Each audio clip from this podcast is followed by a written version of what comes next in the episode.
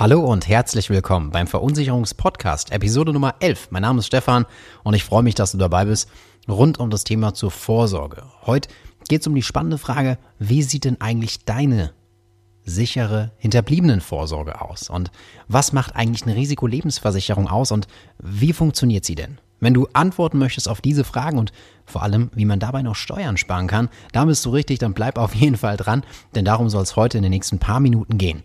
Wichtig ist, der Rechtsweg ist ausgeschlossen, es stellt keine Beratung dar und es ist nur eine reine Information für dich, damit du besser gewappnet bist rund um das Thema Vorsorge.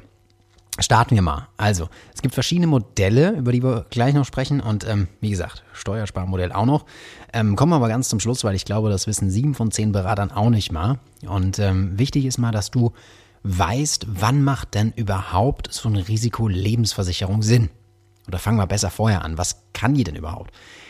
An für sich ist es super schnell erklärt. Wenn du stirbst, gibt's Geld. Punkt. Das ist an für sich alles, was du wissen musst, weil, im Groben, weil du sicherst deinen Todesfall ab, dass deine Hinterbliebenen Geld zur Verfügung gestellt bekommen zur, und jetzt kommt schon, wann macht es Sinn? Beispiel A, zur Tilgung des Hauses oder eines Kredites oder B, zur freien Verfügung, wenn du zum Beispiel eine Familie hast und ein, zwei Kinder und die sollen die bestmögliche, ja, die bestmögliche Versorgung haben und auch weiterhin ein, in Anführungszeichen geregeltes Leben führen können, normale Bildung, Studium, alles was dazugehört. Denn eins wissen viele nicht. Der Durchschnittsverdienst in Deutschland liegt bei 3000 Euro. Und wenn wir jetzt mal unterstellen, wir hätten ein Ehepaar mit einem Kind und angenommen, du bist einer von beiden und ähm, morgen würde aufgrund von einem Unfall oder einer Krankheit einer von beiden versterben. Dann liegt die Summe in den nächsten 20 Jahren, die der Familie fehlt, wenn einer von beiden stirbt, bei einem Durchschnittsverdienst von 3000 Euro, bei insgesamt 360.000 Euro. 360.000 Euro fehlt dieser Familie. Diese Familie kann es auch du sein, weil die Summe, finde ich, hat niemand wirklich auf dem Schirm.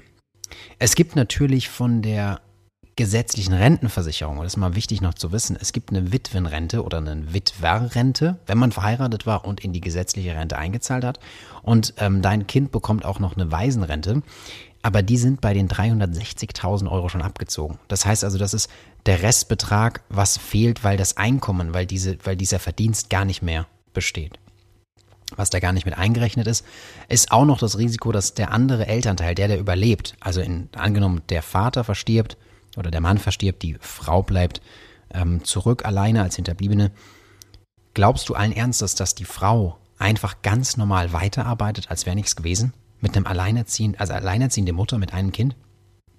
Oftmals sind ja Themen wie Depression oder auch Trauer auch im Raum. Das heißt, für die nächsten zwei, drei Jahre ist man vielleicht psychisch gar nicht in der Lage, ganz normal weiterarbeiten zu können. Also, das bedeutet, hier ist dringender Handlungsbedarf. Wenn du eine Familie hast und dir noch nie so wirklich über das Thema Todesfall Gedanken gemacht hast, einfach mal drüber nachzudenken, was das für eine weitreichende Konsequenz hat für heute und für die nächsten 20 Jahre.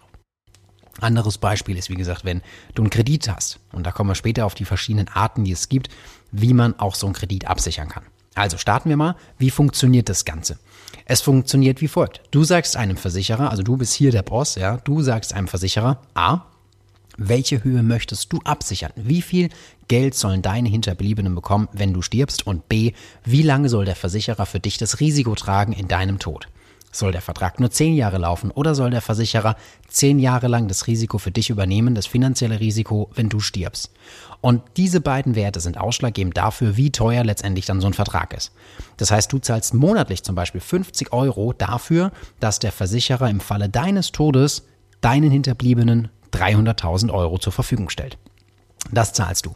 Und je länger so ein Vertrag läuft, desto länger also desto länger zahlst du ja, aber desto höher ist auch die Wahrscheinlichkeit, dass du stirbst. Weil je länger ein Vertrag ist, desto älter bist du und desto höher ist die Eintrittswahrscheinlichkeit, dass du versterben solltest oder könntest. Das heißt also, ganz entscheidend ist A, die Versicherungssumme, die Höhe und B, die Laufzeit. Und jetzt kommt noch was dazu. C, die Gesundheit. Das bedeutet, der Versicherer prüft bei Antragstellung immer, wie gesund du bist. Da gibt es Gesundheitsfragen, die musst du beantworten, wahrheitsgemäß, weil ansonsten ist der Vertrag tatsächlich ab Beginn hinfällig. Hinfällig. Also dann bringt das gar nichts, wenn du eine Krankheit verschweigst. Also hier musst du immer offen und ehrlich sagen, was du wirklich für Krankheiten hast. Jetzt sagst du vielleicht, ja, wie kriegt denn das ein Versicherer raus? Ja, der Versicherer hat im Falle des Todes immer das Recht, auch die Gesundheitsakte einzuholen und der würde auch rauskriegen, wenn du zum Beispiel Krebs verheimlichst.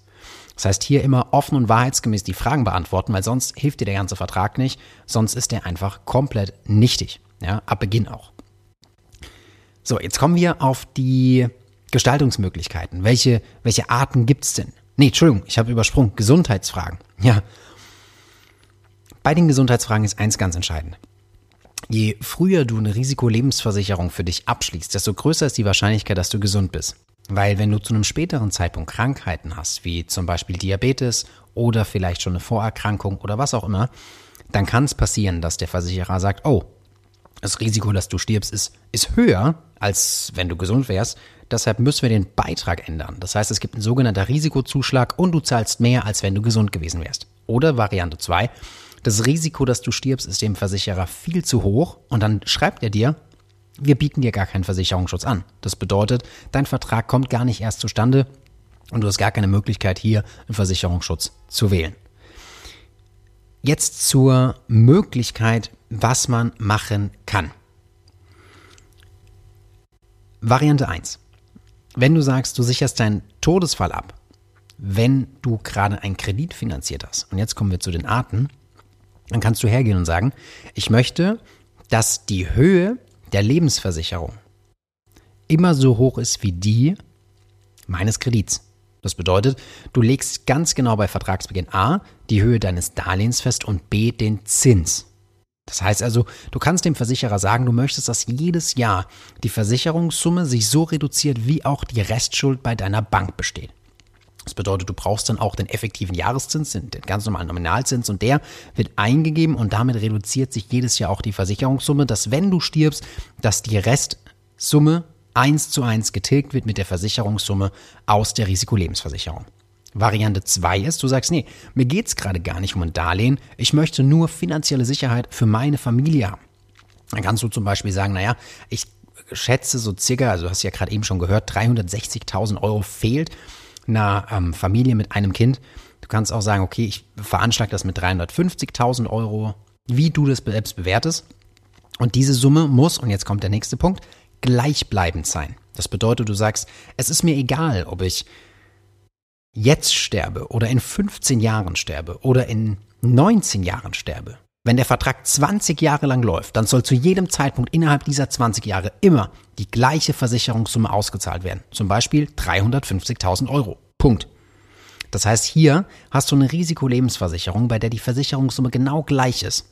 Hier zahlst du logischerweise auch ein bisschen mehr als bei der ersten Variante, weil bei der ersten Variante reduziert sich ja die Summe, die der Versicherer für dich zahlt, weil er übernimmt ja dein Risiko tot, als wenn er einfach immer die gleiche Summe bezahlt. Alternative wäre noch folgende. Du sagst, hm, ich habe keinen Kredit, ich brauche keine gleichbleibende Versicherungssumme. Ich sehe aber ein, dass, sagen wir mal, wenn meine Kinder zehn Jahre sind, dass die gar nicht mehr 350.000 Euro brauchen, weil bis die 20 Jahre alt sind, also zehn Jahre später, da stehen die ja eigentlich schon selbst finanziell fast schon mitten im Leben, wollte ich sagen. Ja, aber die sind auf jeden Fall dabei, selbst vermutlich schon in der Lage, Geld zu verdienen oder Geld verdienen zu können. Ich brauche die 350.000 Euro gar nicht mehr in voller Summe. Die brauche ich nur, wenn morgen was passiert oder nächstes Jahr was passiert. Aber wenn meine Kinder ein bisschen älter sind, dann reichen mir zum Beispiel nach, sagen wir mal nach zehn Jahren, brauche ich nicht mehr die 350.000 zu Beginn, sondern vielleicht nur noch 150.000 Euro. Das heißt, auch hier hast du die Möglichkeit, eine fallende Versicherungssumme zu vereinbaren, damit je länger der Lauf, je länger der Vertrag läuft, Je stärker wir auf das Ende des Vertrages zugehen, desto weniger Versicherungssumme kommt, weil du sagst, naja, je älter die sind, desto geringer ist eigentlich der finanzielle Bedarf. Auch das ist logischerweise günstiger, als wenn es die Versicherungssumme immer in gleicher Höhe gibt. Das ist an für sich alles in diesen Gestaltungsmöglichkeiten. Wichtig kann noch eins sein, Du musst wissen, ich habe ja gerade gesagt, ein Versicherer hat die Möglichkeit, beim Antrag auf eine Risikolebensversicherung deinen Antrag abzulehnen. Und genau deshalb solltest du darüber nachdenken, ob es die Möglichkeit in einzelnen Tarifen bzw. Verträgen gibt, deinen bestehenden Vertrag zu einem späteren Zeitpunkt nochmal verlängern zu können, ohne erneute Gesundheitsprüfung. Weil, du jetzt feststellst, beispielsweise, oh, ähm, die Finanzierung, die ich auf 20 Jahre gestreckt hatte, die geht jetzt doch 25 oder 28 Jahre, dann hast du auch ein längeres Risiko, Restrisiko, was da besteht. Und wenn du jetzt sagst, du möchtest diesen Kredit nochmal länger absichern, dann sagt ein Versicherer ja, stopp. Wie, wieso willst du jetzt auf einmal verlängern? Hast du was?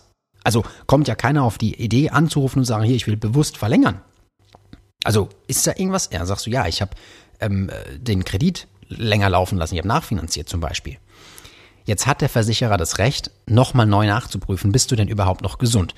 Und wenn du jetzt sagst, uh, ich habe mittlerweile zwei, drei schwere Diagnosen, kann der Versicherer ablehnen und sagen, ne, stopp, ähm, Verlängerung ist nicht möglich. Außer du hast eine Verlängerungsoption, die in den Verträgen teilweise mit verbrieft ist, dann verzichtet der Versicherer auf die erneute Gesundheitsprüfung und du kannst trotzdem verlängern, obwohl du vielleicht sogar schon eine Krebsdiagnose hattest. Also das ist echt ein Hammer und ist eins zu eins ähnlich wie mit der sogenannten Nachversicherungsgarantie bei der Berufsunfähigkeit. Falls du da nochmal eine Frage hast, unbedingt nochmal ähm, diesen, diesen Podcast anhören mit der Berufsunfähigkeit, beziehungsweise warum dein Einkommensschutz so wichtig ist, weil dort geht es auch nochmal um das Thema mit der Nachversicherungsgarantie. Ganz, ganz wichtiger Punkt. So, ähm, das heißt, wir halten fest, wir haben einmal die Tarifvariante oder die Gestaltungsmöglichkeit mit dem Darlehen, wir haben die Gestaltungsmöglichkeit mit der gleichbleibenden Versicherungssumme und wir haben die Gestaltungsmöglichkeit ohne Darlehen, aber trotzdem fallend, die du dann eben festlegst in einem speziellen Rhythmus oder Tonus. Und jetzt zu guter Letzt das Thema, wie kannst du denn jetzt Steuern sparen? Beziehungsweise was hat das Thema Steuer überhaupt zu tun mit der Risikolebensversicherung? Dazu muss man ganz kurz ein bisschen in die Vertragsdetails gucken. Nehmen wir beispielsweise an, es gibt Herr Müller und es gibt Frau Müller. Und Herr Müller sagt, wenn ich sterbe, dann möchte ich, dass meine Frau das Geld bekommt. Er sichert sein Leben ab. Du hast bei dem Versicherungsvertrag immer zwei Positionen. Die erste Position ist der Vertragspartner, beziehungsweise auch Versicherungsnehmer genannt. Er ist derjenige, der Rechte und Pflichten hat. Jetzt sagst du, äh, was für Rechte? Ja, er hat das Recht, den Vertrag zu kündigen. Und Pflichte, er muss das Ding auch zahlen. Dann gibt es noch die zweite Person. Und das ist die versicherte Person. Das bedeutet, das ist in dem Beispiel, über das wir gerade sprechen, wieder der Herr Müller. Er sagt, wenn diese Person, also die versicherte Person, stirbt, dann muss das Geld ausbezahlt werden. Das kann abweichen. Also ich kann zum Beispiel sagen, mein Vater macht auf die versicherte Person Stefan einen Vertrag. Das geht.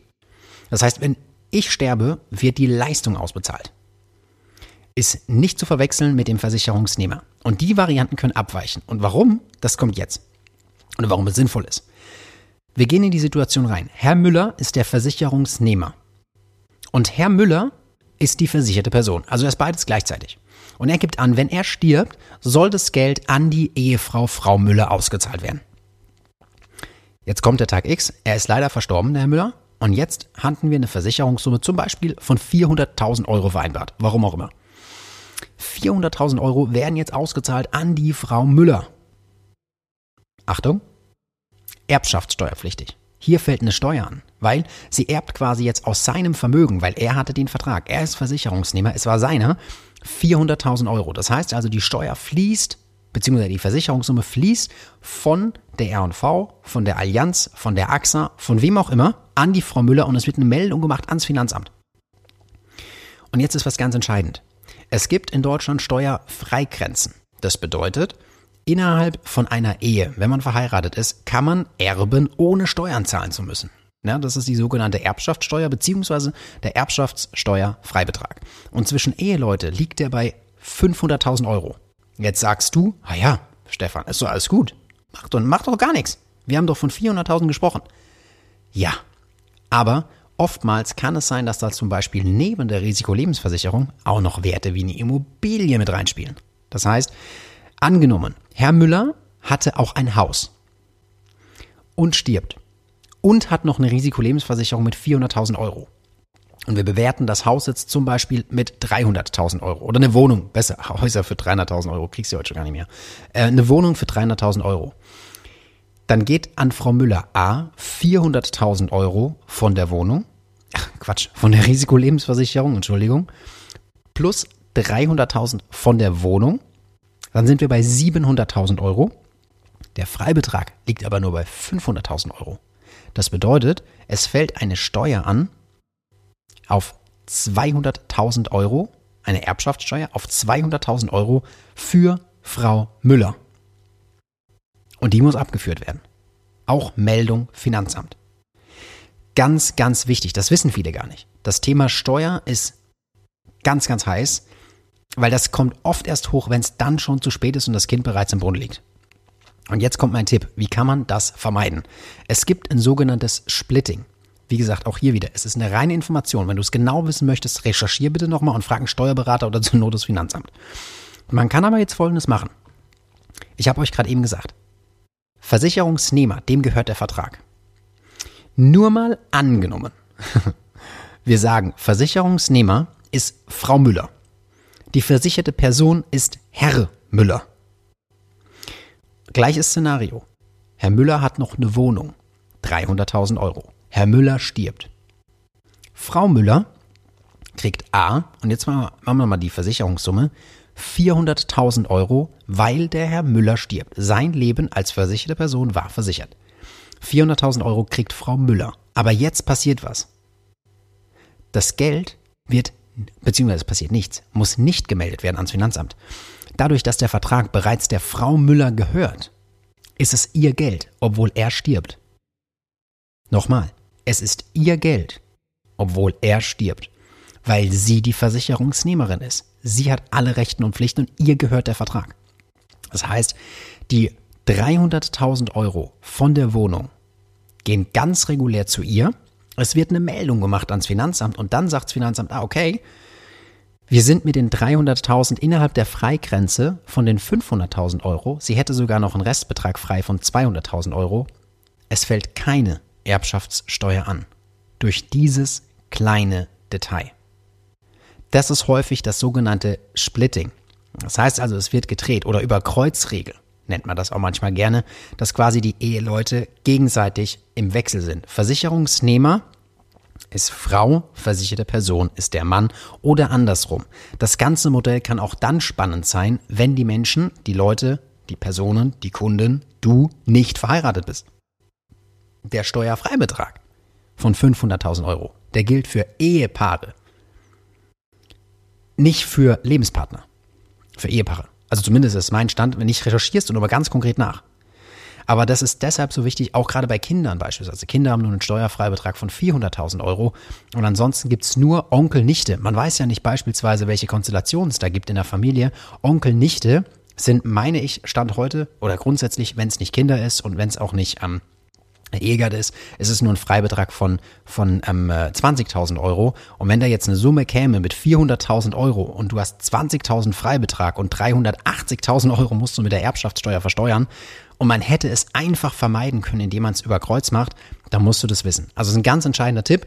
Im Detail immer nochmal nachfragen, aber viele kennen, wie gesagt, dieses Thema leider gar nicht. So, das war eigentlich alles zum Thema Risikolebensversicherung. Was ganz wichtig noch ist zum Schluss. Und ich finde, mit so einer Risikolebensversicherung kannst du das Konstrukt von der Versicherung hervorragend, aber wirklich hervorragend erklären, weil dir Risiko oder das Risiko Tod kann dir bereits einen Tag nach Vertragsbeginn passieren. Und bereits einen Tag nach Vertragsbeginn hast du vollwertigen Versicherungsschutz. Das bedeutet, wenn wir wieder davon ausgehen, 400.000 Euro hast du als Versicherungssumme und du zahlst dafür zum Beispiel 100 Euro im Monat. Dann zahlst du 100 Euro an den Versicherer, dass er das Risiko für dich übernimmt, dass wenn du stirbst, dass er 400 Euro auszahlt.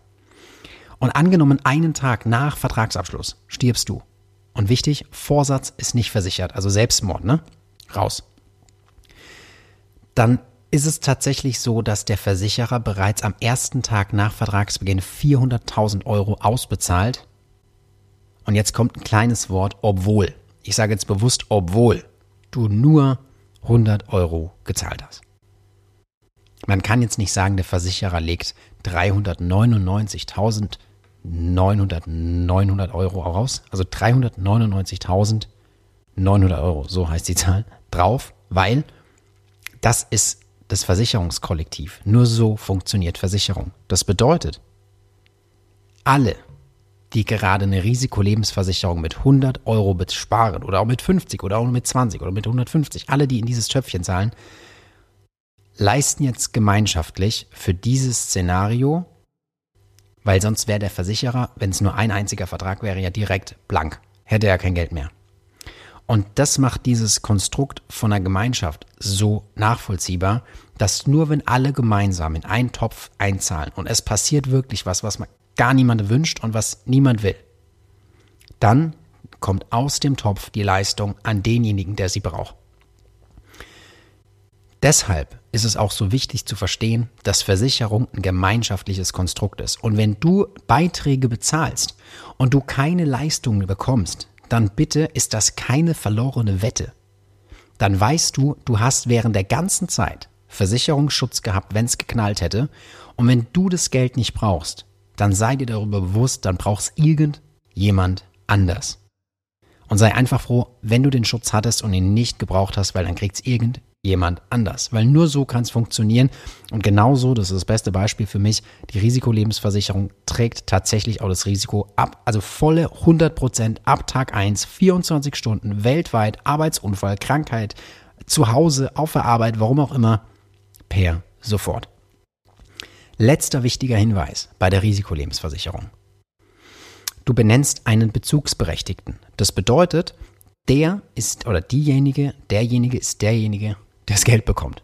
Das heißt also, du kannst namentlich jemanden benennen oder ähm, beispielsweise auch die Bank kann eine Abtretung mit reinlegen. Aber eins ist entscheidend, das gebe ich dir gerne zum Schluss noch mit und dann sind wir fertig.